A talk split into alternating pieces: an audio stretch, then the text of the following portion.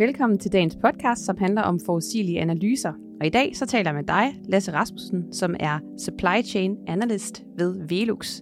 Og vi skal snakke lidt om de her forudsigelige analyser, som jo er det område, du arbejder med til daglig. Mange tak for, at du vil være med. Vil du ikke starte med lige at introducere dig selv? Jo, hej Camilla. Som sagt, Lasse. Jeg øh, arbejder ved Velux til dagligt, som øh, sælger de her ovenlysvinduer i øh, stort set hele verden. Jeg har arbejdet både med det, vi kalder demand planning, altså vores efterspørgsel. Hvordan er det, vi fremskriver vores efterspørgsel for at kunne have de rigtige varer, de rigtige steder, så kunderne øh, kan få dem til de kriterier, altså, som øh, er blevet aftalt. Det vil altså sige, at vi øh, lover kunden, at de kan få et vindue øh, onsdag kl. 10.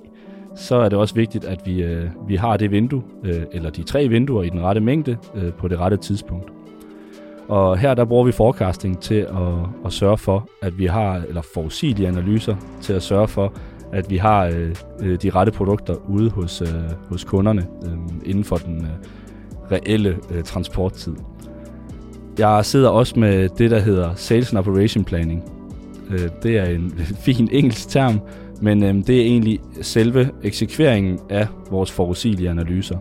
Når vi øh, har en antagelse om, at øh, visse produkter øh, skal stige i salg, så er det vigtigt for os, at vi igennem den forsyningskæde, vi øh, har i Velux, kan forklare øh, vores øh, kollegaer, hvad har det så af effekt, når et givet produkt øh, for eksempel skal, skal sælge dobbelt så meget i en periode.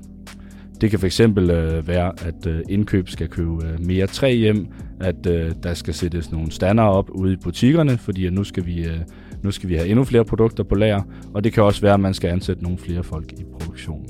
Så jeg har øh, arbejdet en del med det her og sidder med det til dagligt.